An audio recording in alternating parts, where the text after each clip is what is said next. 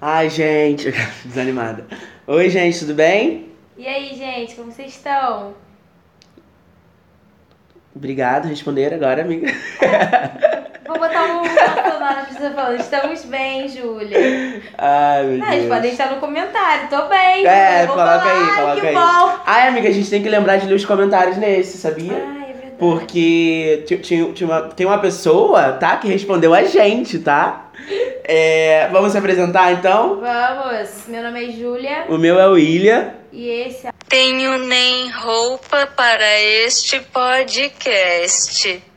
É, então, a gente tá aqui na parte 2 sobre racismo porque o episódio estava muito grande. A gente preferiu cortar pra não ficar desconexo, a gente começar a falar sobre outro tema. É, que são os que são inviabilizados na nossa sociedade, né? É, a gente tá aqui de novo com a Bárbara.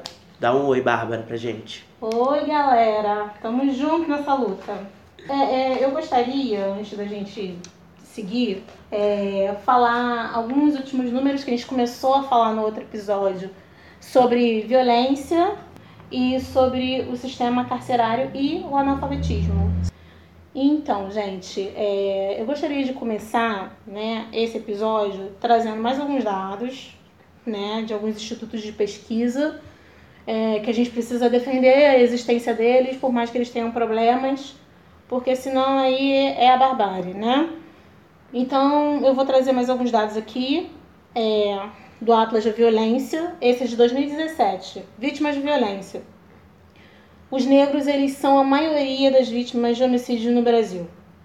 Segundo o Atlas da Violência, em 2017, 75,5% das pessoas assassinadas no país eram pretas ou pardas, o equivalente a 49.524 vítimas. A chance de um jovem negro ser vítima de homicídio no Brasil é 2,5 vezes maior do que um jovem branco. É, não sei se vocês sabem, né? Mas em alguns lugares, quando os filhos vão sair, as mães dão até algumas orientações. Ó, se a polícia manda parar, para, não sei o que, não responde, não anda assim, não anda assado, não usa essa blusa, não usa essa tatuagem, não usa esse tipo de cabelo. Tem um episódio de Grey's Anatomy que a Bailey faz exatamente isso com o filho, quando ele já tá um pouco maior, senta ela e o atual esposo, que não é o pai do menino, e dá, e dá meio que essas orientações. É um episódio bem forte, assim, um dos episódios que eu acho bem marcantes, assim, na série, exatamente pela necessidade de se fazer isso. Infe- Infelizmente, ter essa necessidade de ter que dar essas orientações, né? É, é uma coisa bem dolorosa, mas é uma coisa que a gente acaba fazendo para ainda sobreviver Uhum. no dia a dia, né? Como eu dizia antes, é, depois que houve a abolição da escravatura, surgiram uma série de políticas eugenistas que pregavam que o Brasil precisava se miscigenar até chegar ao ponto de que não fosse mais dito que ele era um país negro. Por isso, alguns teóricos até discutem a questão de relacionamentos interraciais como estratégia de genocídio do povo negro. Mas essa é uma outra questão para um outro episódio. Eu vou seguir Vai aqui. anotando, vai anotando.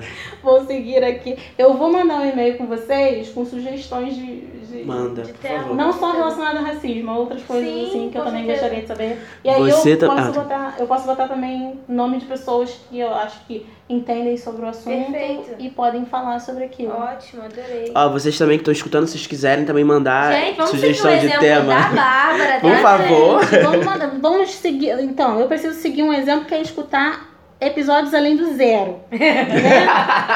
Eu só consegui escutar o zero na semana passada ou retrasada. Então, assim, a minha lição de casa essa semana é escutar o episódio 1, o 2, né? E escutar as impressões das pessoas sobre este episódio. Porque, assim, eu me comprometi a não ser ansiosa e não falar muito rapidamente. Então, eu quero saber se as pessoas entenderam o que eu falei.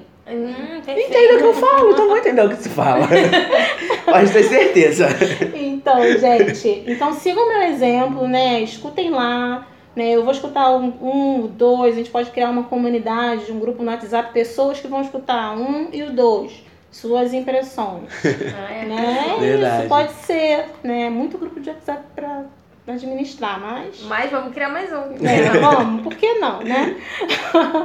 é, eu falo, você estava falando. Não, aí. é, não, você pode continuar, é que eu falei pra eles mandarem. Ah, sim, vamos lá. É, continuando sobre a questão da violência contra pessoas negras. Em 10 anos, de 2007 a 2017, o Brasil se tornou um país com mais potencial de morte para negros do que para não negros. A taxa de homicídios de negros cresceu 33,1% no período, enquanto a de brancos aumentou 3,3%.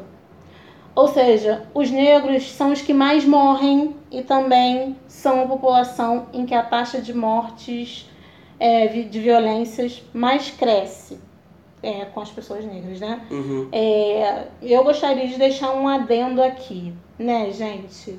É, muitas pessoas negras são mortas, assassinadas é, em várias situações e também são mortas massivamente assassinadas por policiais. Mas temos que ter em mente que a polícia, né, no Brasil e principalmente no Rio de Janeiro, é a que mais mata e é a que mais morre Eu falei isso né? E eu acho que, é, acho não, tenho certeza porque é urgente, é, providencial que se discuta é, as abordagens policiais e o papel do policial como um agente de antirracismo. Mesmo sabendo que o antirracismo vai muitas vezes contra os princípios de inspeção da própria orientação da corporação polícia militar. É, existem muitos policiais negros morrendo e deixando suas famílias né, desamparadas, né, e pessoas que poderiam estar vivas se o Estado estivesse investindo numa verdadeira guerra às drogas. Sabemos hoje que drogas não são produzidas na favela, sabemos hoje que armas não são produzidas na favela, é, sabemos hoje que muitas dessas negociações são internacionais e eu não sei vocês, mas tem muito amigo meu que cresceu comigo, de muito baixa renda. É, alguns ainda continuam vivendo uma vida periférica. Eu também sou periférica, tá, gente? Sou rica, não. Campo Grande, ali na Avenida Brasil, não é lá no Rio da Prata. Então vocês sabem que é uma, é uma simplicidade de vida, humildade. É, e eu tenho, infelizmente, alguns conhecidos que entraram para a vida do crime. Se você negocia arma com outros países em inglês, com certeza não são esses meus coleguinhas. São pessoas em patamares maiores e fora das comunidades, né? Sim. Eu não estou aqui me desfazendo da comunidade quanto um celeiro de potencialidades, porque ela é, né? Tem uma amiga minha que diz que a favela, ela não é um problema. A favela é solução para quem não encontrou moradia, é, para quem não encontrou acolhimento, para quem não encontrou onde viver e para quem não tinha outra possibilidade a não ser viver na rua. Uhum. E é um celeiro de enormes talentos de pessoas como eu e você. Ai, porque as pessoas da favela, as pessoas da favela são batalhadoras e no dia que elas decidirem que não sairão de casa para servir o asfalto, estaremos perdidos, né? Então é importante pensar nisso. E seguindo aqui com os dados da violência, quer falar? Rapidinho, é, é, eu vi um post no, no Twitter tem um tempinho já, falando que. Não sei se o menino tava acordado 4 horas da manhã, uma coisa assim. Aí ele colocou assim: são 4 horas da manhã, eu tô indo dormir porque eu tava assistindo série, uma coisa assim. Aí ele falou assim: é.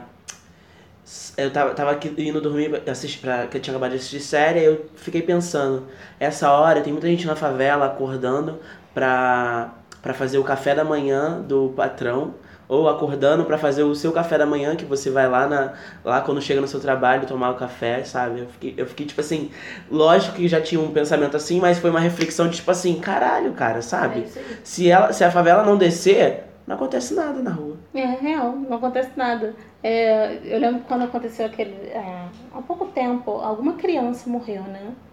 E foi uma coisa bem brutal. Não sei se foi por conta da Ágata ou por conta de uma outra criança, porque esse ano foi pesado, né? Sim. Muitas crianças foram assassinadas. Muitas.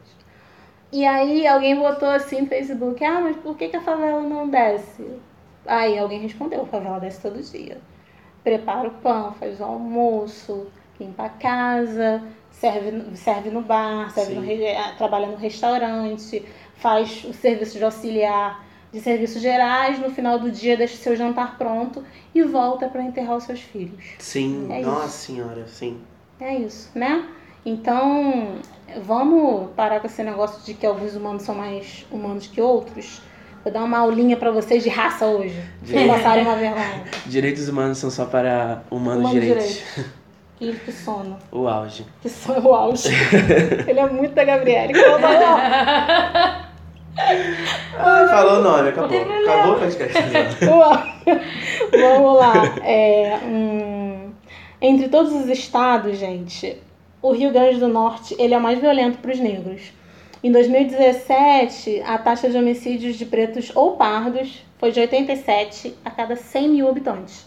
O índice é, mais alto do país é superior ao dobro da média nacional, 43,1 negros mortos a cada 100 mil habitantes.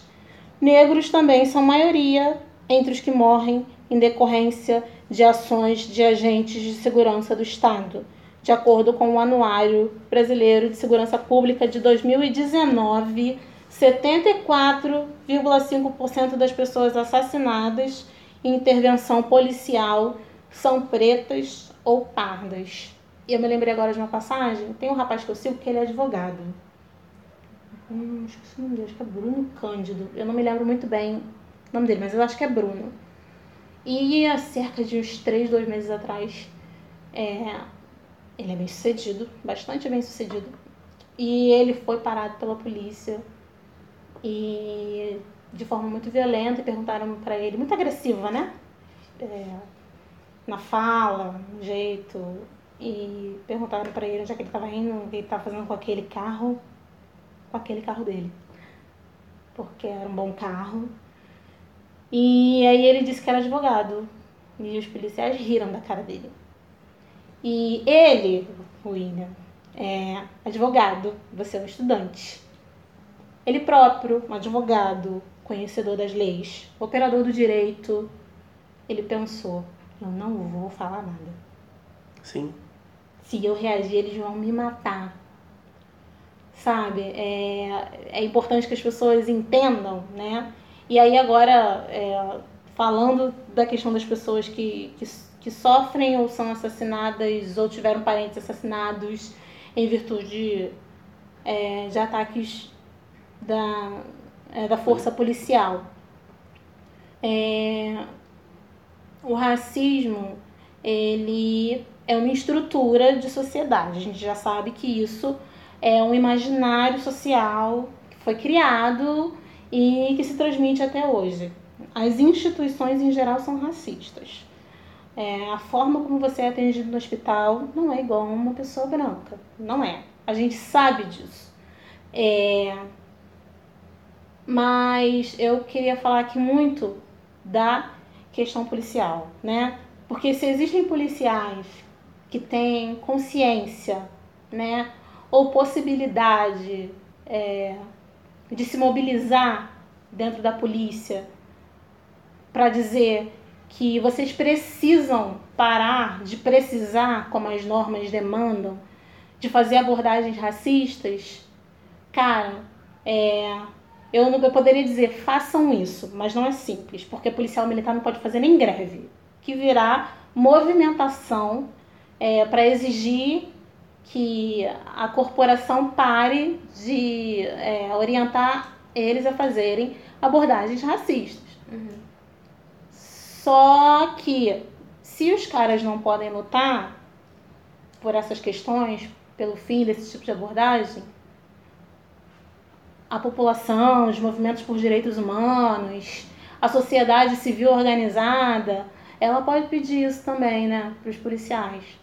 Agora, eu só acho que alguns policiais precisam parar de reproduzir racismo é, e dizer que é porque é uma norma da corporação.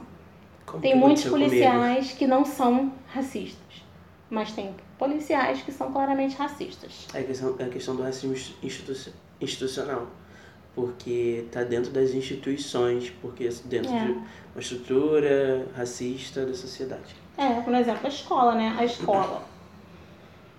É, alguém me contou, alguns anos atrás, porque eu tenho amigos professores, já falei pra vocês, que ah, foi numa reunião de um comitê que eu fui e tinha uma diretora de uma escola e que ela queria muito estudar a questão do racismo é, na detecção de, de dificuldades cognitivas pelas crianças negras.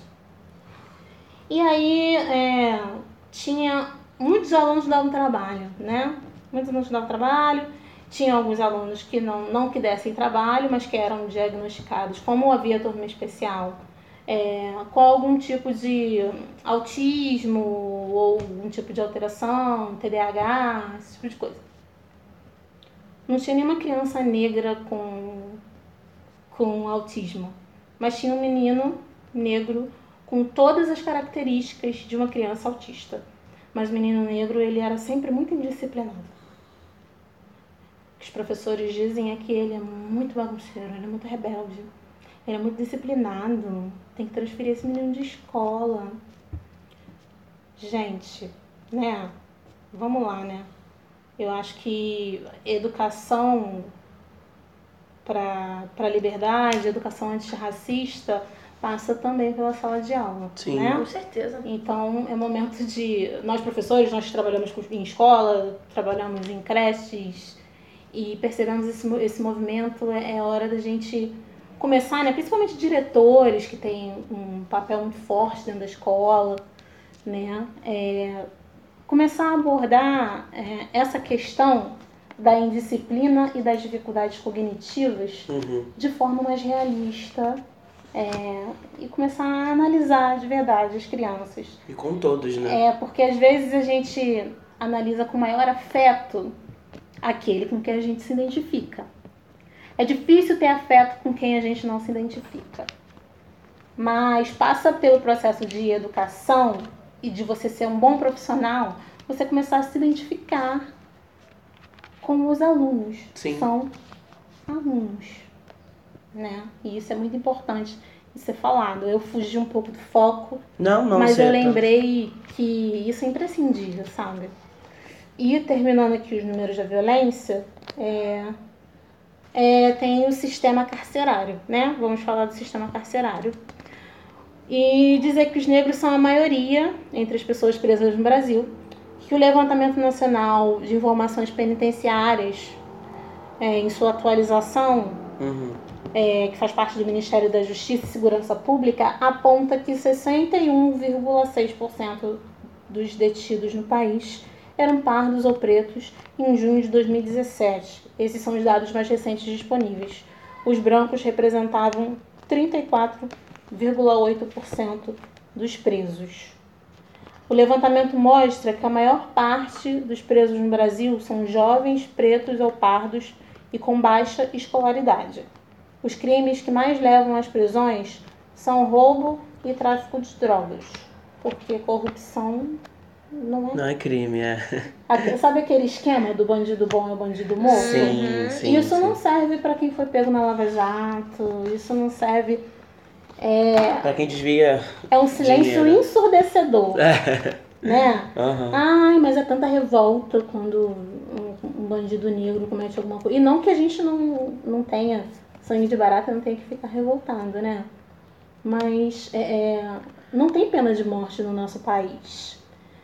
Se não tem pena de morte no nosso país, a gente precisa se limitar a ficar calado e não pedir morte pra ninguém, né? Porque todas as vidas importam. Sim. É. Nossa senhora. É. Tipo assim, nessa questão de, de, da prisão, né, que você falou no outro sobre uma reforma penitenciária, né? É. É que falam, tipo, ah, a pessoa entra na cadeia e sai pior.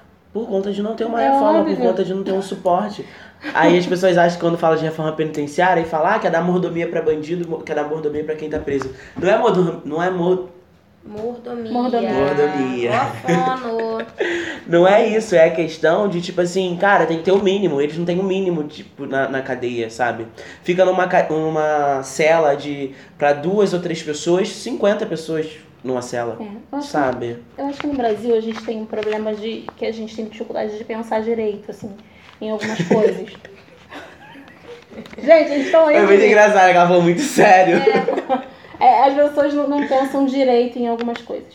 O sistema penitenciário brasileiro não recupera ninguém. Sim. né? A função do sistema penitenciário brasileiro, né, é tratar a pessoa de forma menos humana possível, Sim. até porque sabemos quem é que eles consideram que são menos humanos que outros, Aham. né? Para que as pessoas saiam dali piores, cometendo delitos piores, Pra justamente voltar. né? Sendo reincidentes. E aí, para você justificar, olha, essa pessoa não tem jeito. É, essa pessoa não tem muitas vezes ensino superior, então vai ficar na cela com todo mundo.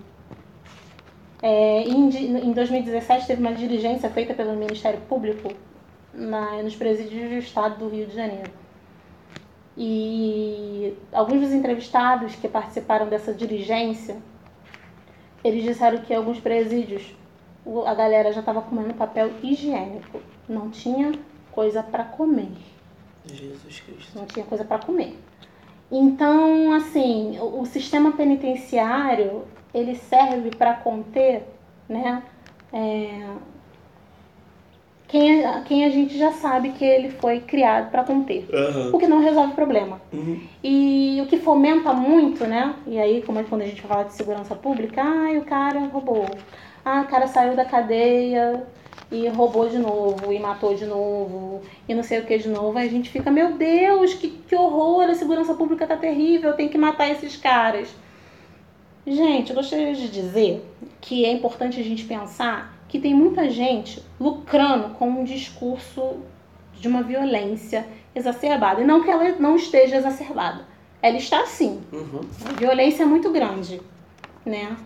É, mas se a gente for olhar direitinho, pensar bem quem é que toma conta, tem ação, é sócio, é dono de empresa de segurança, é sócio em fábrica de arma, a gente vai ver que é, a violência e a segurança pública, como é no Brasil, é muito cômoda.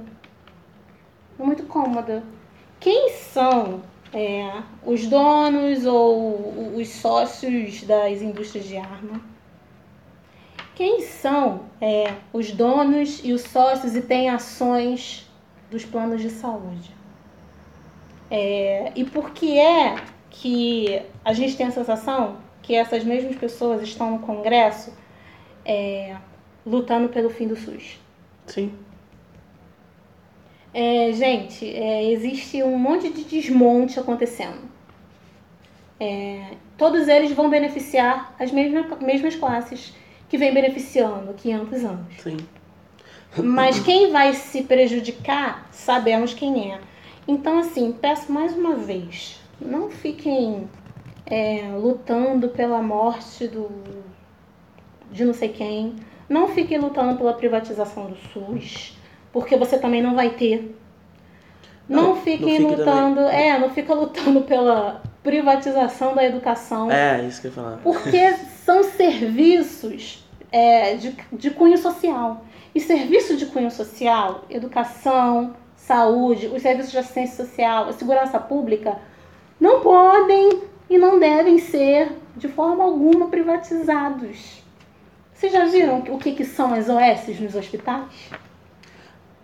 Tipo assim, o que você tá falando é que as pessoas falam assim, ai, nossa, porque os Estados Unidos é um país de primeiro mundo, que não sei o quê. Só que lá Não tem SUS.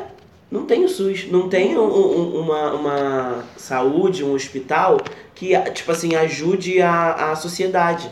As pessoas ficam falando que lá é o país primeiro mundo. Eu já conhe- conheço muitas pessoas que foram para os Estados Unidos e falaram assim, cara, aqui é impossível de você viver direito. É tipo assim, vive quem precisa, sabe? Quem precisa mesmo, quem, tipo assim, tá ganhando pra se sustentar ou sustentar alguém aqui. Porque a questão de saúde lá, cara, se você passar mal, se você não tiver um seguro viagem, você pode morrer lá nos Estados Unidos e, tipo assim, caguei É, pra você. Eu vi o comentário sabe? de uma pessoa é, que está em algum país da América Latina, eu peço perdão porque agora eu não vou lembrar qual é. E ela diz que as pessoas com quem elas trabalham, elas perguntam muito se, como são vizinhas né, do Brasil, se o SUS é só para os brasileiros ou se elas podem participar também do SUS. Eu já escutei isso também, já ouvi falar. Então, assim, gente, é, o SUS ele tem milhares de problemas. Tem Sim. sim. Nós temos que questioná-los e temos que questioná-los cada vez mais. Assim como tem- temos que questionar o judiciário cada vez mais, porque eles estão mandando para cadeia pessoas cujo delito a gente ainda não está entendendo Sim. né? Tem- assim como temos que questionar o judiciário, temos que questionar o SUS. Para onde que está indo o dinheiro do SUS, né? Por que estão tirando o dinheiro do SUS para investir em outros lugares, né? Mas a gente não pode pedir o fim do SUS não, gente. Pede Porque- não, galera. Pede não. Não, é- é- eu fico triste, acho vergonhoso quando eu vejo... Inclusive eu não vejo mais porque eu já excluí pessoas que sabe- o fim do SUS. Sabe o que eu já ouvi? A pessoa falar assim, ai, não tá funcionando, então é melhor parar mesmo. Fico pensando, gente, a pessoa não, não, não tá entendendo. Gostaria de filmar a cara da, da Bárbara. Porque foi Sim. muito boa.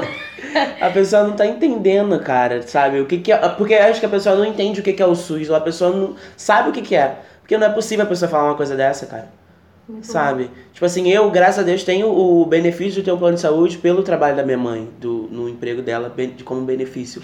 E assim, já fui com a minha avó pro, pro, pro, pra UPA, sabe? Ela foi atendida e, tipo assim, o mesmo patamar, né? Porque eu não sei se é pela questão daquele UPA ser um UPA que a maioria vai e todo mundo é, elogia. Assim, é, e ser atendido é como se eu tivesse sido atendido no hospital particular, sabe? E as pessoas não valorizam uma coisa que, tipo assim, cara, é seu direito, sabe? É. Você tem que correr atrás. É, ai? É, e tem plano de saúde aí que tá funcionando de forma pior do que o SUS. sim, isso que eu ia falar E, também. e vamos também de novo, né, voltar à questão do pensar direito, porque dentro dessas discussões acerca do SUS, da importância dele, das verbas do SUS e da saúde, tem empresa privada da área da saúde que está tirando dinheiro do SUS Sim. né? Então vamos questionar assim o SUS. Mas não vamos pedir o fim do SUS, porque assim, se você trabalha para pagar boleto, tu não pode pedir o fim do SUS. Pô, verdade. Basicamente isso. né? Olha eu me Acabou. identificando. Acabou. Olha eu me identificando. Pô, é verdade. Trabalho pra É, pagar sim, boleto. gente, eu, eu tenho eu tenho plano de saúde, né? E há pouco tempo eu passei por uma situação um pouco complicada, né? Porque como a gente fala muito de é, racismo institucional, isso, aquilo, aquilo outro, é, eu fiquei grávida em março, mas eu perdi o neném em maio. E uma das. Assim, eu fiquei muito tranquila no que dizia respeito a, a várias coisas, no que diz respeito à maternidade, né? Até porque eu já fui professora, então eu, eu tinha uma visão muito negativa da maternidade. É, era muito positiva para os outros, para mim não. Quando eu fiquei grávida, eu passei a ter uma, uma visão muito. Não que fosse positiva, mas o que eu queria, a única coisa que eu queria era proteger meu filho, né? E, e cuidar da melhor forma para que eu tivesse uma gestação tranquila. Mas quando eu pensei em buscar um serviço, mesmo que fosse no hospital particular, porque eu tenho plano de saúde, e ter que passar por algumas coisas que eu vejo muita gente passar e morre, cara, eu surtei. Eu surtei. Eu fiquei ligando para várias pessoas, perguntando alguém quem, quem conhecia obstetra negra, ginecologista negra, não sei o quê. Tinha uma colega minha que conhecia uma ginecologista obstetra negra, mas a mulher é tão valorizada que ela foi morar nos Estados Unidos. E eu fiquei passada. Mas aí o tempo passou, infelizmente eu tive o aborto espontâneo.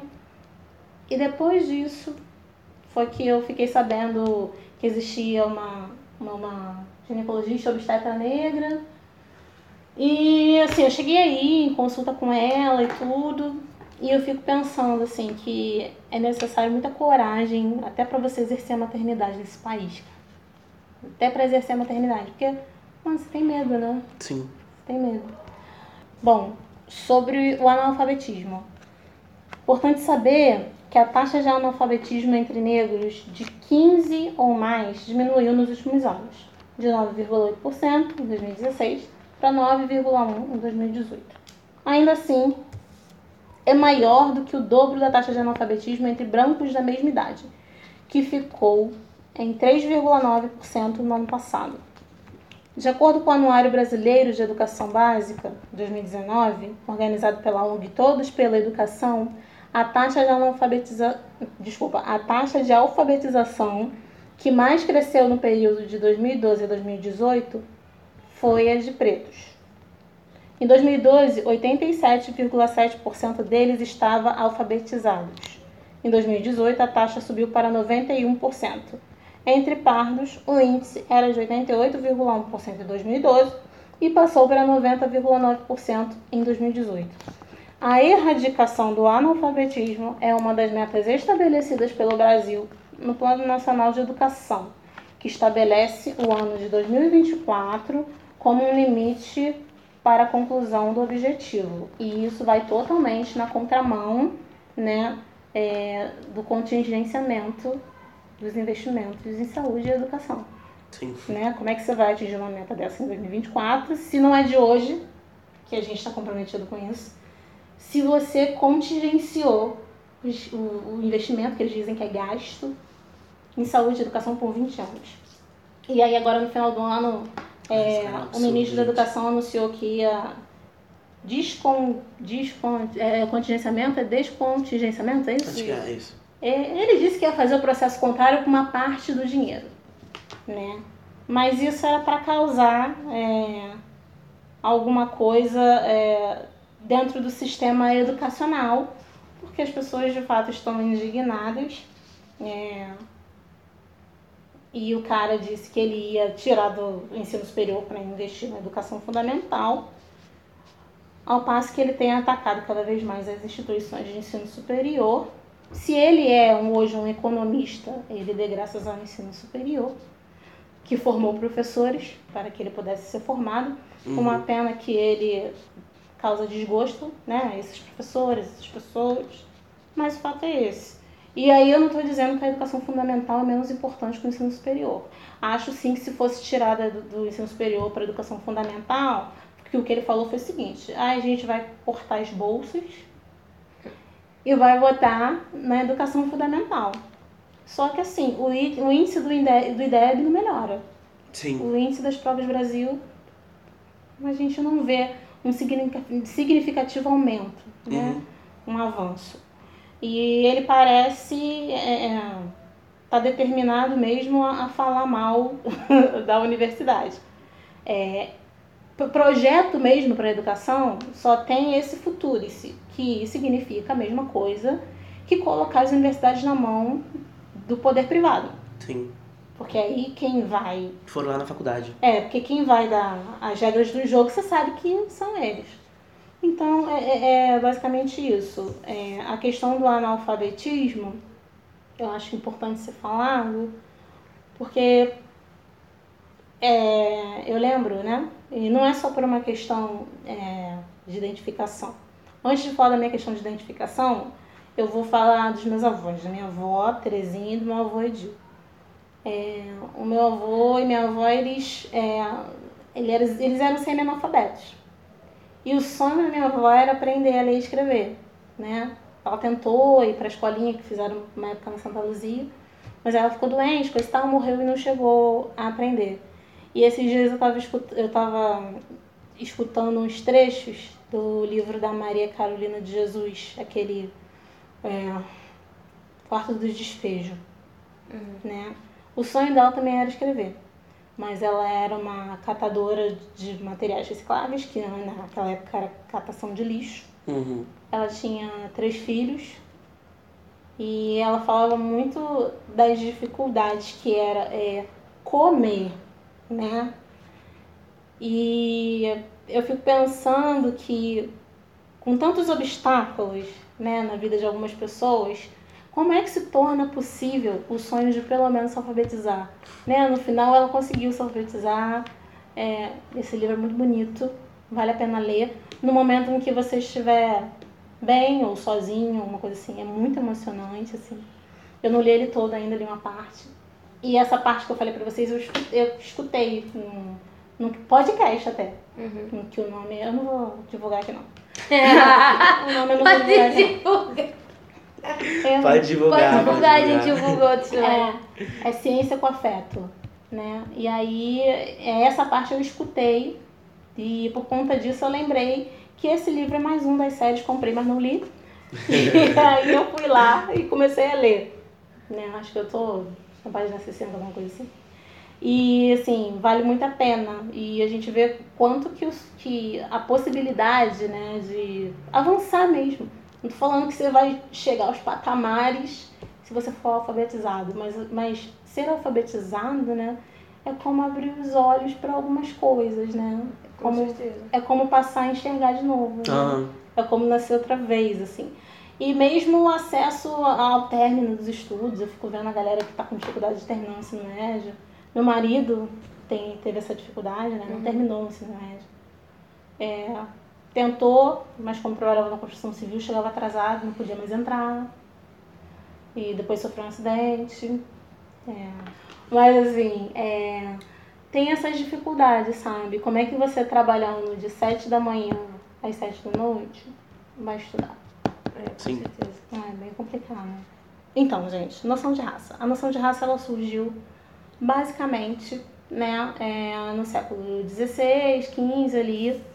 E ela era utilizada para categorizar coisas, assim, espécies de plantas, espécies de animais, é, dentre outras coisas. Ocorre que no século XVI é, ganhou uma outra conotação porque surgiram as grandes navegações, os processos de colonização é, das Américas pelos europeus. E aí, é, o grande discurso, né, porque surge junto com essa questão da colonização, é, o sistema capitalista como a gente conhece mais hoje, né? que é a questão da participação no mercado. Né? Ele surge inicialmente com Portugal e Espanha, é, só que Portugal e Espanha não se limitam a Portugal e Espanha e os outros países europeus que iniciaram esse processo de uma forma mais pioneira. Então a intenção de quem coloniza é inserir, é inscrever o outro dentro do mercado. Uhum. Só que o discurso é incluir o outro dentro de um Estado de Direito, dentro de uma lógica de civilidade, porque o outro é o primitivo. Né? Sendo o outro primitivo, ele precisa é, ser polido Uhum. Para se tornar é, alguém né, que é munido de, de sua condição de sujeito, de alma, né? E a gente sabe que a igreja teve uma grande participação nisso. O racismo que ele faz é basicamente destituir a pessoa da condição de sujeito. Então, quando uma pessoa é racista, né, o surgimento do racismo vai dizer que o outro não tem alma. E se não tem alma, não é gente. Sim. E se não é gente, é inferior. É, e é nesse contexto que começam os processos de colonização. Né, começam inicialmente por Portugal, é, Espanha, França, Holanda, até que, já ali no século XVIII, é, aparece é, a questão do processo de descolo- descolonização ou luta pela liberdade de um dos países é, é, colonizados aí, que era o Haiti, que fica ali no, no Caribe. Uhum. Sé- Século XVIII? Esqueci. Aqui. Isso mesmo. 1791. É, os haitianos começaram a reivindicar é, os, os seus poderes de volta, né? E o domínio sobre o Haiti, porque perceberam, dentre outras coisas, que esse discurso democrático do Estado de Direito para todos não era real, né? O que a França, que foi o país que colonizou o Haiti, queria, né, era poder é, vender as lavouras para outras pessoas e extrair toda a riqueza possível é, desses países. E aí depois quem continuou fazendo é, continuou, continuou fazendo esse trabalho muito útil foi os Estados Unidos, até que eles saíram em 1930 e pouco do Haiti.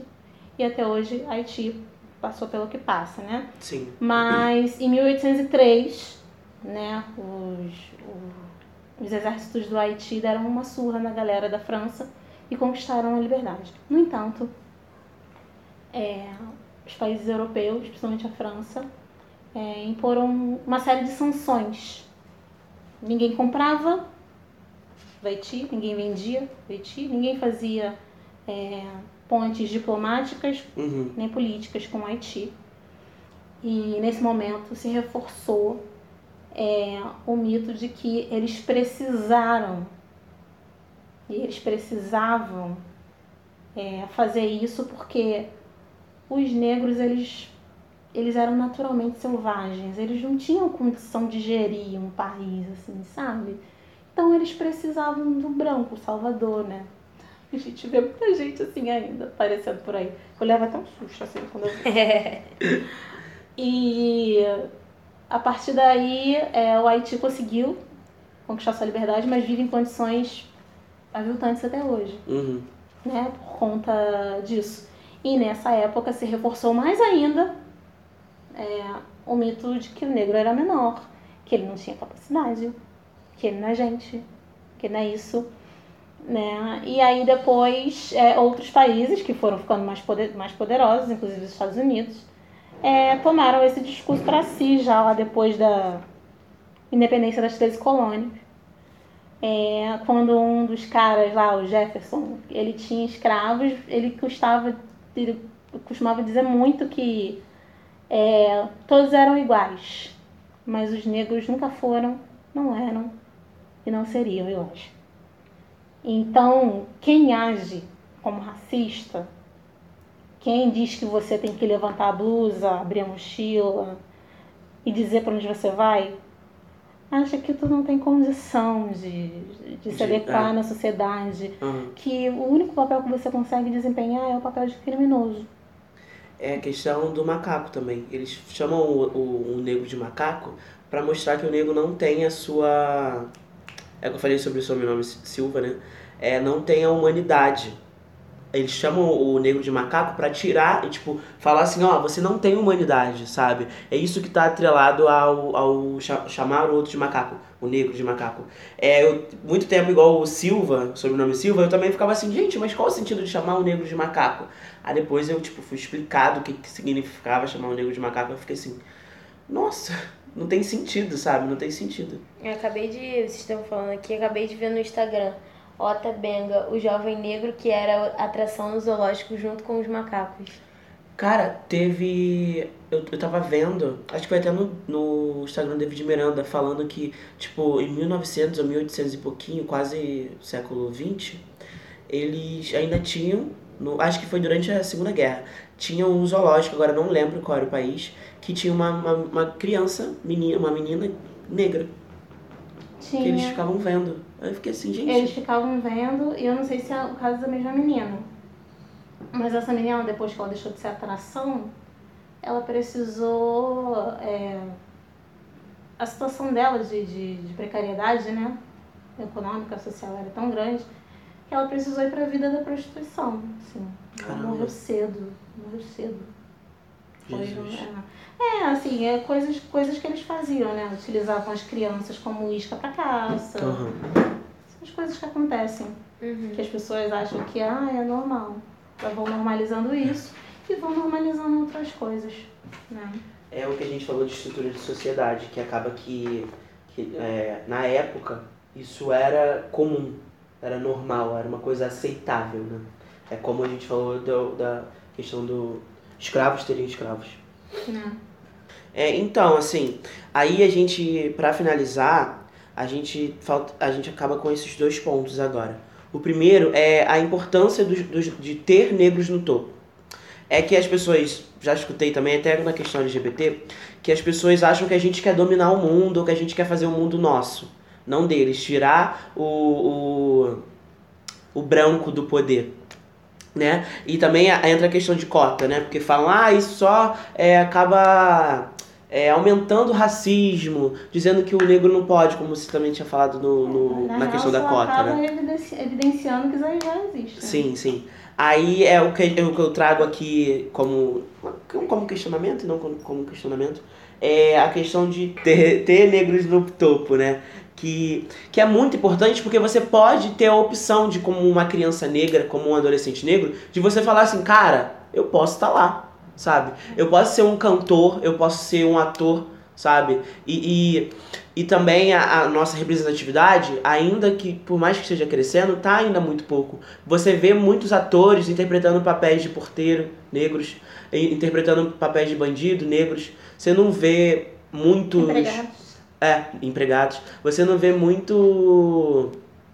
É, negros no topo, sabe? Negros advogados, negros. Tipo, agora nessa novela nova, tá tendo a. Thais Araújo. Thais Araújo como uma advogada, sabe?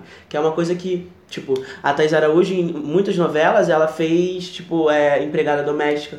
Ela fez naquela da cor do pecado, ela era sexualizada como, uhum. tipo, a, prota a protagonista como a mulher que estava tirando o homem branco da sua família, sabe? Uhum. Como, uhum. como, como que é muito comum, né, infelizmente, né, é, a gente vai fazer um episódio sobre os tipos de racismo, a gente vai falar sobre a solidão da mulher negra num outro episódio. Mas assim, é só para contextualizar. Isso acaba agravando esse estereótipo de que a mulher é sempre sexualizada, do que o homem é sempre sexualizado, que são posições inferiores a. Você que tava chovendo. Que são posições inferiores a. a, a, a, a do homem branco, né? É, aí eu trago esse questionamento aí e vamos falar um pouquinho de algumas celebridades que estão aí. Eu queria falar assim, é, de algumas pessoas que eu lembrei, que eu lembro agora, assim, porque eu admiro um pouco mais, estão tão na mídia, né? Eu gosto muito de ver, assim, o Lázaro Ramos, né? Maravilhoso. Não só com, com o papel dele de ator, mas também com o papel de escritor, né? Literata, né? Porque é, eu fico pensando, né? Tem ele e tem a Maju, a Maju Coutinho, Sim. assim, que eu gosto muito. Eu fico pensando que não basta, né? Só o cara ser o negro no topo é muito importante que o cara tenha consciência de raça.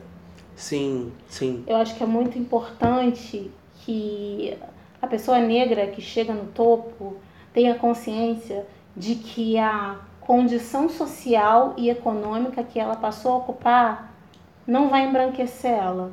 Que é uma outra coisa que eu gostaria de falar também é, num outro episódio, né? Que é a questão do embranquecimento e do branqueamento.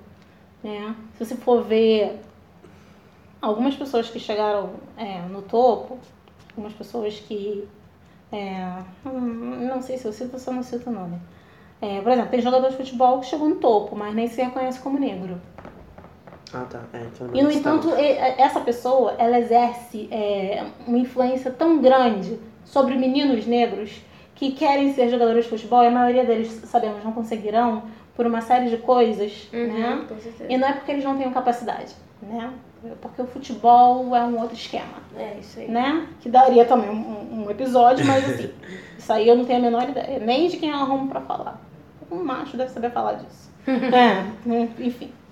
É, eu fico pensando da importância dessas pessoas, por exemplo, a Cris Viana, que é uma atriz negra, mas né? é sempre sexualizada. E é hipersexualizada, né? A, a hipersexualização é uma coisa que atinge homens e mulheres, né? É, quando se fala da, da questão da negritude. E eu fico pensando, assim, em alguns relacionamentos que eu cheguei a ter quando eu era mais nova, mas era muito claro que a pessoa quer ficar com você, aí quando quer te chamar para sair, no máximo quer falar assim, vamos no pagode? Hum. Porque é só disso que eu gosto. Do pagode. Ai, sim. Ai. Ai, vamos. Pô, vamos encontrar durante a semana. Vamos no cinema. Você quer? Porque hoje eu tô estudando. Você estuda? É, é, é, é muito complicado, uhum. assim. É, e aí eu não tô nem atacando relacionamentos interraciais, gente. Não tô dizendo que é ruim.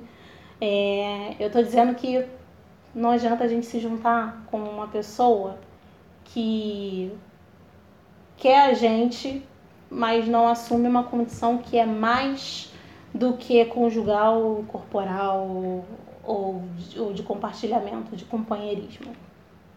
É muito complicado ter alguém na nossa vida com quem a gente não possa falar sobre o quanto dói o racismo na gente. Uhum. É muito Sim. complicado. Então, assim, quando eu tenho amigas que falam, ah, fulano não sei o que, tá, ele é branco, mas e aí, como é que é? Ah, não- aí você vê os namorados do cara. O de cara diz que adora uma preta. Mas todas as que ele apresentaram pra família eram brancas, sabe? Então, assim, já que pediu minha opinião, eu falo, cara, olha, eu acho que não vai dar. Eu acho que não, não vai dar. Porque a pessoa é, só tem uma função naquela relação. É entender que o racismo existe e ser antirracista. É.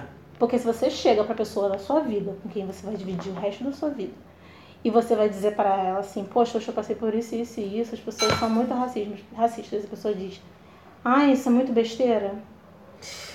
Não, isso é foda. Sai correndo desse Isso é relacionamento. foda. Eu até saí do foco, tava falando de negros no todo. tá tudo bem, tá É, tudo bem. falei, é... é- porque é importante falar. Se É, é importante falando, é, porque eu acabo falando das coisas que ficam no topo do meu ranço também. né? é, mas eu, eu acho que é bem importante algumas figuras representativas, mas eu acho que é fundamental que além de serem representativas, como por exemplo, eu esqueci o nome daquele menino que que tá fazendo novela agora, que ele é o marido da Thais Araújo. Estão se separando? Já se separaram? Já se separaram. Qual é o nome dele? Não sei. Ele também, ele, tem- Pesquisei, ele também né? tem uma consciência racial, assim, Sim, ai. bem interessante. Fora eu achei ele muito bonito. É, Ele é lindo, nossa. É. Aí, aí o, que eu, o que eu fico pensando é que assim, é, é muito importante negros no topo como uma forma de representatividade, mas é necessário é, a consciência de raça, sabe? Ela é indispensável. E em qualquer lugar que você vá é, desempenhar alguma coisa, a sua representatividade importa. Quando eu fui estagiar na Rocinha, assim, eu lembro que as meninas olhavam pra mim assim, elas perguntavam, tia, você é professora? Eu falei assim, não, eu tô estudando pra ser professora. Aí ela, você tá estudando pra ser professora? Então eu posso ser professora também, né? Eu falei, claro, você pode ser o que você quiser, né? É, Esse? é isso. É o nome do, do ator que a Bárbara tava falando, é o Fabrício Boliveira. Então, a gente vai falar agora algumas, algumas celebridades, autores, pintores, é, a- enfim, que ajudaram na luta né, antirracista no Brasil e que, que, que são e que estão, né, estiveram no topo, né? E falar de alguns aí vai ser como se fosse um quadro evento aqui pra gente. É, temos aqui Antônio Francisco Lisboa, mais conhecido como Aleijadinho, Machado de Assis, é, poeta Cruz e Souza, poeta El, Eli Semog, eu acho que é isso, Nossa, isso eu não, não conhecia. é, um sociólogo historiador Jo- Joel Rufino, Da Fino Vicente. Ah, uma aqui que a gente falou, a Carolina Marina de... Carolina Maria de Jesus, uma poeta e escritora, que a gente falou, né, sobre o livro dela. Eu acredito que eu aprendi isso na escola, foi no quê? Foi no último ano. A professora falou dela, aí eu... Sabe que é tipo assim, caralho, Ouvi o nome dela esse ano. esse ano? Esse É, ano, por é- conta de um trabalho da, de uma exposição que teve na escola que eu, que eu trabalho. E aí uma das professoras fala, falou sobre, sobre ela. Aliás, assim, o livro dela hoje é referência de leitura em alguns, para alguns vestibulares. né? Uhum. É, também tem a cantora Ellen Oléria, é, cantora Elza Soares. Essa cantora Ellen Oléria, Oléria, ela foi a primeira ganhadora do The Voice, né, Brasil, e foi negra, a primeira, tipo, ganhadora e foi negra, né, isso que é Ela tem a voz linda. ela é maravilhosa. É, cineasta João, Joel Zito.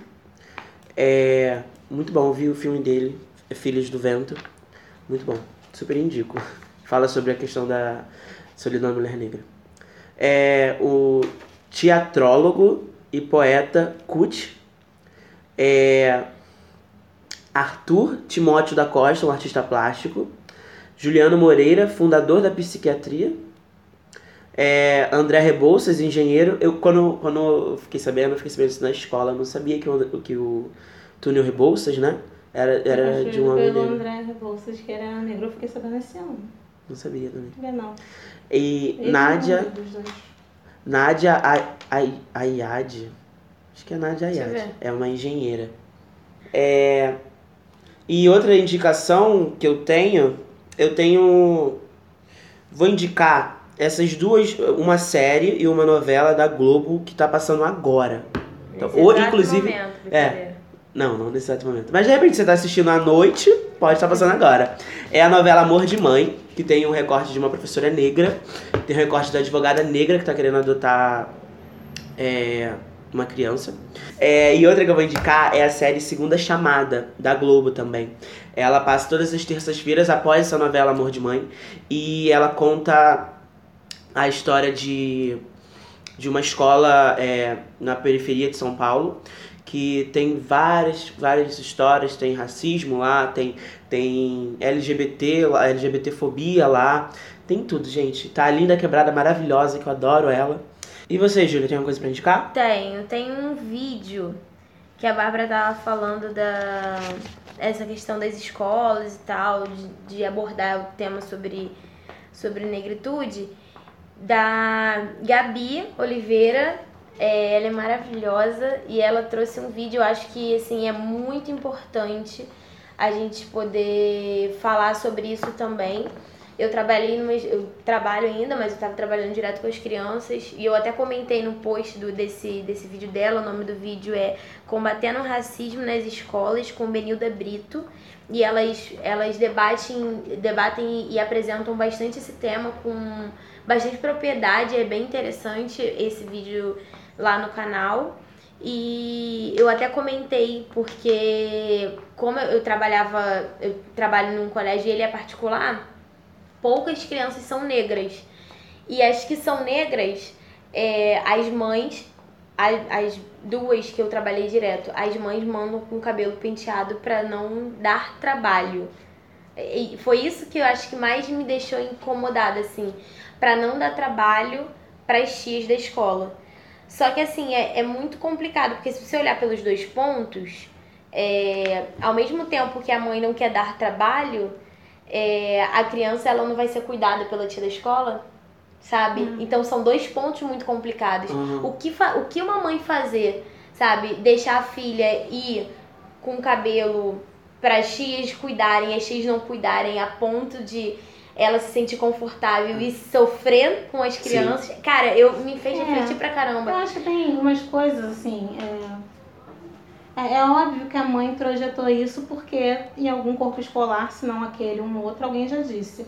Mãe a filha com cabelo penteado para não dar trabalho.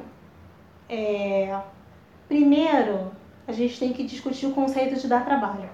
Uhum. Porque cabelo crespo não dá trabalho. Você cuida dele do jeito que você cuida. De qualquer outro cabelo. Você leva mais tempo, você leva mais tempo penteando um cabelo crespo, ou você tem que, ou você prefere molhar o cabelo para não, não ter tanto problema de quebrar o cabelo quando pentear, ou você tem que passar algum creme, ou você a questão de dar trabalho está muito é, relacionada a controlar o volume do cabelo. Uhum. Então, se está relacionada a controlar o volume do, do cabelo, é porque nego não está aceitando o cabelo da criança.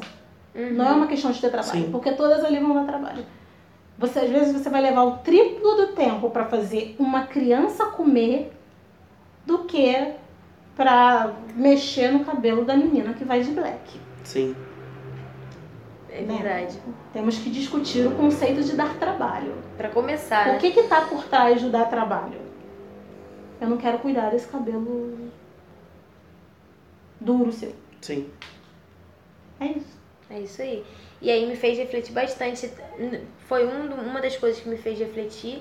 Mas elas falavam bem da, da questão pedagógica, é, sobre exemplificar dentro da sala de aula, principalmente, sim, eu trabalhei na educação infantil, então principalmente eu acho que tem que ser inserido desde a educação infantil para trazer temas e elas falam muito em questão de desconstruir o fato de negro escravo, sabe? De tentar é isso que a gente tava falando, né? Dos, de negros no topo, de dar exemplos de não digo motivação, mas dizer que, olha, dá, entendeu? Não é porque você é negro que você não vai conseguir chegar a lugar nenhum, porque acredito que muitos negros escutem, escutam muito isso, sabe? Então acho que, que esse vídeo ele é bem bacana. E tem um site que também tem página no Instagram que o nome é Notícia Preta que eu sigo, que também traz é, é uma página antirracista. Então eles sempre alimentam o site com notícias é, voltadas para isso, que, que impactam, querendo ou não, né, a gente é, de certa forma. E que eu indico também para a galera ir olhar, pesquisar, ver o site, ver as notícias e seguir na, no Instagram também, porque é muito, muito bom. E a série que foi bem criticada no segundo, na segunda temporada. Cara, gente branca. Eu, eu recomendo. É, o primeir, a primeira temporada eu, eu acho ela muito boa. A segunda temporada tem coisas que precisam ser levantadas. Mas eu, por que, que eu sempre indico coisas que as pessoas estão criticando? Hum. Porque a pessoa tem que ter pensamento crítico, de olhar e falar, cara, Ah, tá. isso daqui não é bacana, sabe? Não, Mas era o que que tinha na segunda temporada, assim? Tipo, É porque é, as pessoas estão, criticaram muito em relação a algumas falas, algumas coisas que, que foram abordadas, que de- deveriam ter sido abordadas de outras maneiras, entendeu? Não tô lembrando de, de uma cena específica, mas depois eu vou, vou te mandar um vídeo de uma menina que é uma amiga minha que ela faz essas críticas. Da, da segunda temporada em, em si. Eu gosto muito, tá? Entendeu? Eu gosto muito. Eu- eu não sei se é porque tem uma pegada mais jornalística, por ser de rádio. Ah, não sei. Não sei, porque é minha, minha vibe, então assim, Pode pode, ter sido também. Mas eu gostei muito da série. As pessoas têm criticado bastante a segunda e a terceira temporada, mas que meio que perdeu o rumo. As pessoas acharam que perdeu muito o rumo. Mas eu acho importante a gente também indicar não só coisas que. Porque é aquilo, né? O que é bom pra mim não é o bom É, pro sim, outro. lógico. Então, assim, as, das de milhares de indicações que a gente já deu até agora, tem gente que deve ter escutado e falado assim, cara, essa página aí que, Que vocês estão merda. indicando, que merda que vocês estão fazendo.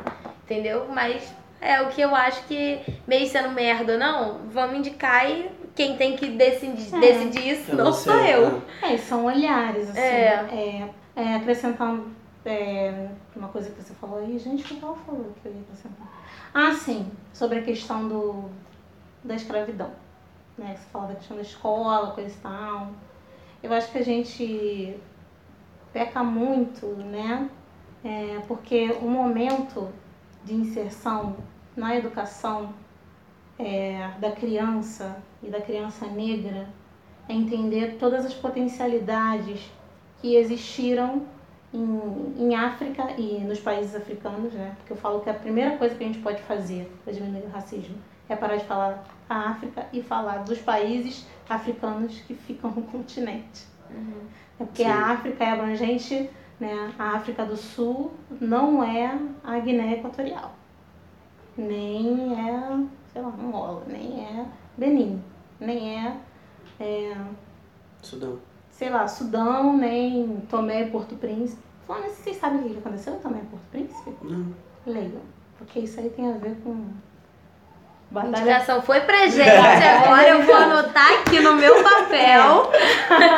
É, aconteceu um negócio em, em Tomé e Porto Príncipe que eu acho que é bom a gente dar uma lida, tem a ver com, com religião. E tá acontecendo a mesma coisa na Angola relacionada à mesma denominação religiosa. É uma boa vocês darem uma olhada. É sobre uma igreja que ninguém nunca ouviu falar, que tá em todos os lugares do, do mundo. E o líder é brasileiro. É só isso que eu posso dizer. Tá, É, mas eu acho que, voltando à questão da educação, é, a gente não se ocupa de falar do, do que era o continente africano antes, porque as pessoas chegaram no continente, dividiram os territórios, é, desconsideraram a questão da diversidade das tribos, é, roubaram as possibilidades de a gente conhecer as nossas artes, as nossas filosofias, mas ainda existem muitas coisas nesse sentido, né? As pessoas esquecem que o Egito é um país africano, né? As pessoas negam isso, né? É um racismo absurdo. Os arqueólogos, né, do Egito antigo eram bem racistas. É, e os países africanos, a exemplo do Egito, são são singulares na arquitetura. Sim, Singulares na arquitetura. pirâmide é uma Singulares coisa linda. Na criação de muitas é, é, discussões filosóficas que foram roubadas ou que foram dizimadas. É, nós somos singulares, Uhum. né? E apesar de sermos plurais, essa singularidade deu lugar a um discurso onde a gente está sofrendo, mas a gente, mas isso não é de raça, isso é social. Isso não é social, isso é racial. Ah, não, porque as pessoas sofrem com esse preconceito porque as pessoas são pobres. Mas se a Júlia fizer uma chapinha e se vestir bem e for lá no Shopping Leblon, ninguém vai se preocupar em seguir a Júlia, Isso aí. né? Então, assim, eu acho que é importante, é, e a escola perde essa oportunidade de dizer o que todos nós éramos antes. Uhum. Aqui aqui no Brasil, né? Éramos só os indígenas, a nossa espiritualidade primeira era a espiritualidade indígena, sabe? O que, que a gente era antes? Porque a gente só sabe o que, que os europeus eram antes. É. Né? Eu acho que é muito importante a gente se ocupar um pouco de lembrar as crianças que a gente não começa nada sendo escravo, a gente começa sendo reinado. Porque isso aumenta a nossa autoestima, isso fortalece a gente. É isso. Você vai indicar alguma coisa? Então, como eu fico mais em livro do que filme, eu vi uma série, eu vi uma série aí que eu não terminei de ver a primeira temporada, porque só tem a primeira temporada na Netflix. Muita gente criticou, não achei a temporada, mas eu vi no Instagram e eu acho muito interessante como que as críticas, elas ultrapassam o teor da qualidade da série. Eu não acho que é uma grande série. Eu gostei muito porque eu amo o protagonista, que é o seu Jorge. Hum. Eu amo Ah, não homem. assisti. Eu amo o seu Jorge, Também, com todo também. respeito ao meu marido. É, aí já viu, né? E o nome da, da série é A Irmandade. Aham. Que eles vão mostrar como é a vida Tu não dos presidiários. Foi tu? Botou? Coloquei, mas ainda não assisti. Que Foi tu que eles falou vão... assim, bota que eu gosto de série brasileira? É, eu falo sempre isso. Ah, então, mas eu que tava contigo. Acho que foi. É, talvez você não vá achar, oh, que série, assim. Mas mostra um pouco, um pouco da realidade nas penitenciárias brasileiras. A questão de como surgem algumas coisas relacionadas ao crime organizado, né? E como ele atua de dentro pra fora, né? E aí os protagonistas são o seu Jorge, que tá lá preso, e a irmã dele, que é advogada. Depois vai se desenvolvendo assim. E aí eu via é, muita crítica, mas poucas críticas eram o formato da, da própria série, não sei o quê. Tinha muito negócio falando assim, ah, é horrível, porque se você não matar, não roubar, não estuprar, você não vai parar aí. Então, Ai, assim, eu fico pensando se o as críticas. necessário. É. necessário, Eu fico inclusive. pensando se, a- se as críticas de fato são críticas. Uhum. É, verdade. Porque no final, é, muito do que se faz utilizando personagens negros é racismo. No cinema, é, muitos poucos, eu tinha até dados disso, mas acabei não falando. Muitos poucos indicados ao Oscar são negros. E os jurados também, É. assim, em sua maioria, são brancos. Se é assim com o cinema norte-americano, como a gente acha que é na justiça brasileira? O réu é negro. O júri é branco. O juiz é branco. Como é que, é, é- como é que a gente vai fazer justiça? Uhum. Né? Porque é muito complicado isso. Enfim. É, vou dar uns avisos antes da gente terminar. É, então, a gente não tá recebendo perguntas, então hoje a gente não vai ter o que roupa eu uso. É, eu queria pedir para vocês mandarem sugestões, mandarem feedbacks pro nosso e-mail.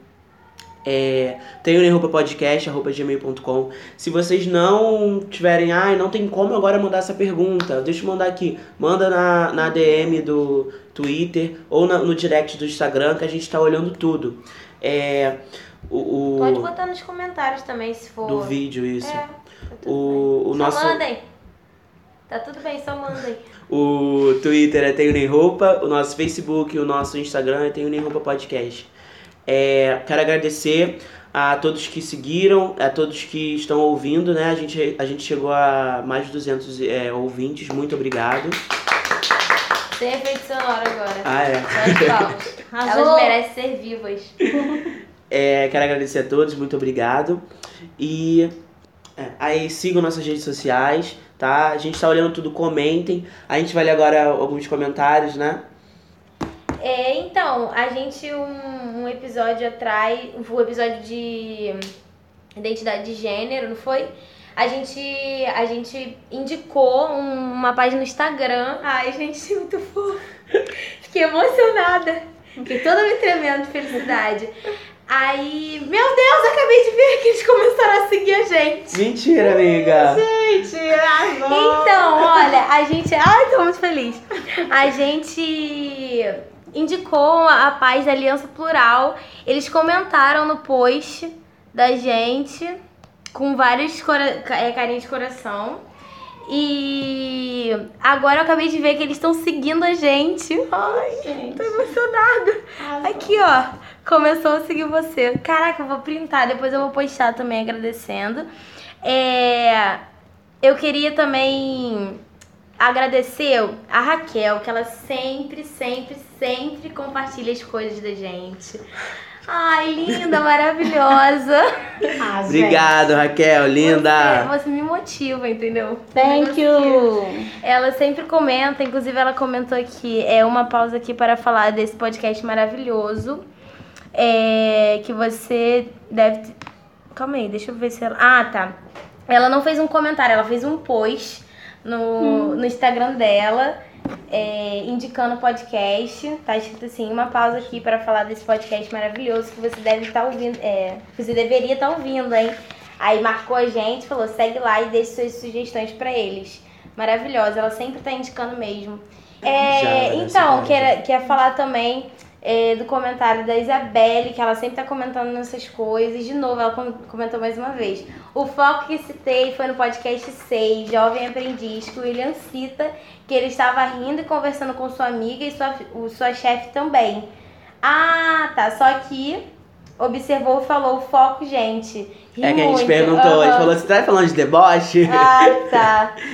É, aí ela falou, tô gostando muito dos podcasts, beijo pra vocês. Gente, aí deu uma sugestão, uma sugestão.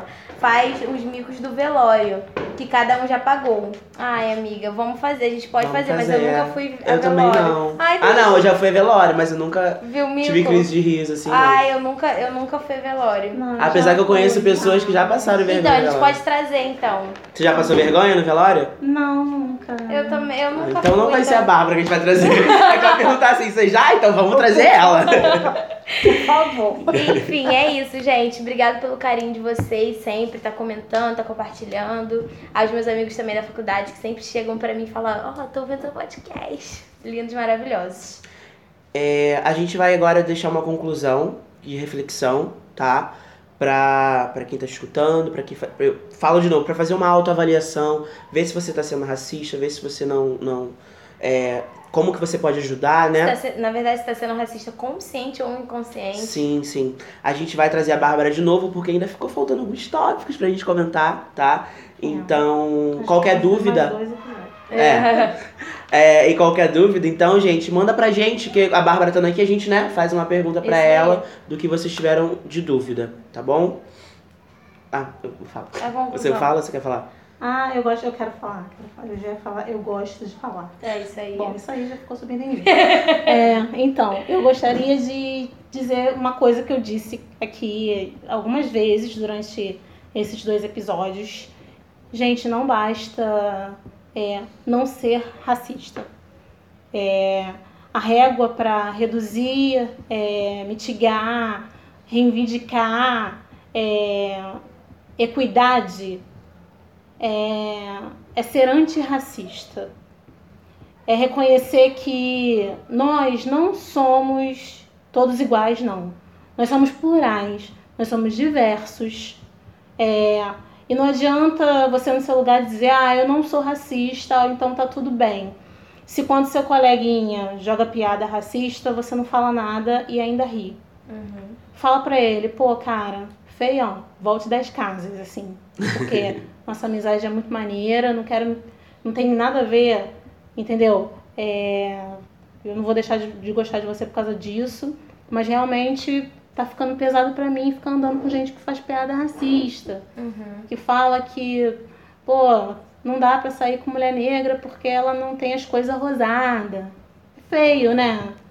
Não é feia mulher, não, porque nós somos lindas mesmo. A gente não tem como dizer que é feia pra contrariar a natureza só porque vocês querem. Nós somos lindos. A gente não tá precisando de biscoito de vocês. O que a gente tá solicitando é que vocês se unam a gente nessa luta fazendo duas coisas. Se você é branco, reconhecer que o racismo existe e lutar contra ele onde você estiver. Quem faz piada racista, quem faz comentário racista, quem diz isso é trabalho de preto, quando trabalho é mal feito. Querido, meu trabalho é muito bem feito onde eu trabalho. Trabalho de preto é uma das coisas melhores que vocês precisam, né, entender aí, perceber. É, então não basta, queridos, dizer que não é racista. Tem que ser antirracista. Tem que lutar pela equidade nos lugares. Tem que lutar por mais espaços na- nas empresas. Com certeza. Né? Se você tem um cargo de importância, você tem que cuidar da questão da equidade, de contratar mais pessoas negras, porque assim como tem pessoas brancas e não brancas competentes, existem pessoas negras competentes. A gente não tá aqui para provar isso para vocês, a gente só quer trabalhar só. Tá? Deixa a gente trabalhar, Uhum. deixa a gente fazer o nosso. Porque querendo ou não, a gente vai fazer, né? Eu acho que política de equidade ou vocês vão fazer com a gente ou vocês não vão fazer. Mas vocês vão fazer com a gente. A gente tem tem fé e tem luta. É isso. Isso aí. A gente mais uma vez agradece a Bárbara por ter vindo aqui, se disponibilizado o seu tempo precioso pra gente. Inclusive, a gente já levou uma chamada dela tô brincando. É, muito obrigado, tá? Você vai voltar aqui pra falar mais sobre racismo, mais sobre outras pautas. A gente pode fazer uma pauta leve com você, descontraída. É. E Já falaram que a pauta é pesada aí, ó. Ela quer outra pesada. Ela já tá aqui, ó, fazendo a listinha dela, tá? Vai mandar pelo Pro- e-mail, É, vai mandar pelo e-mail, tá bom? Se você, como ela, tem alguma sugestão, mande pro e-mail. Olha o link. Também, olha o link. O. Hum, tá bom, Mande, então bom, então bom. Nossa, amiga, foi pessoal esse tapa agora? Nossa, gente, ela tá esmolando contigo. É. Mande pro nosso e-mail, tem podcast que a gente faz, tá? A gente faz. Igual o que a Isabelle mandou Isabelle, linda. pra gente fazer, a gente vai fazer. É, acho que é isso, né, amiga? É isso, gente. Quer agradecer de novo? Não, a gente agrade... você já agradeceu. É. É, Eu quero agradecer. Muito obrigada pela disponibilidade, pelo convite. Os apresentadores que são maravilhosos, pessoas super descontraídas, entendeu? Da próxima vez a gente vai providenciar um. Mas vai dar tudo certo. Foi maravilhoso. Nem deu pra sentir o calor, só me abanei um pouquinho só.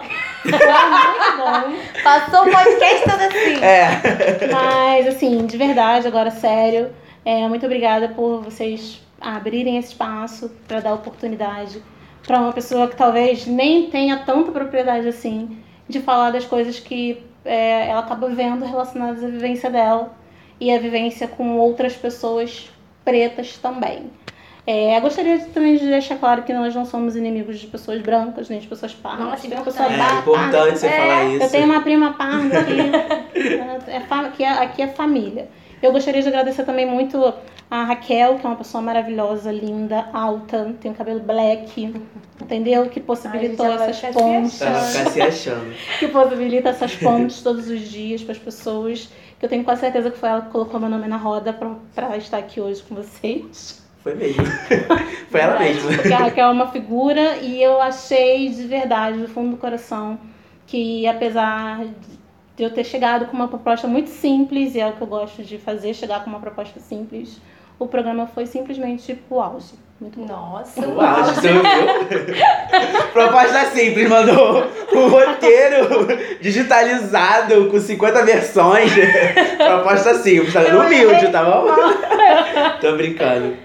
É, então é isso, gente. Um, Um beijo. gente. Até quinta. É.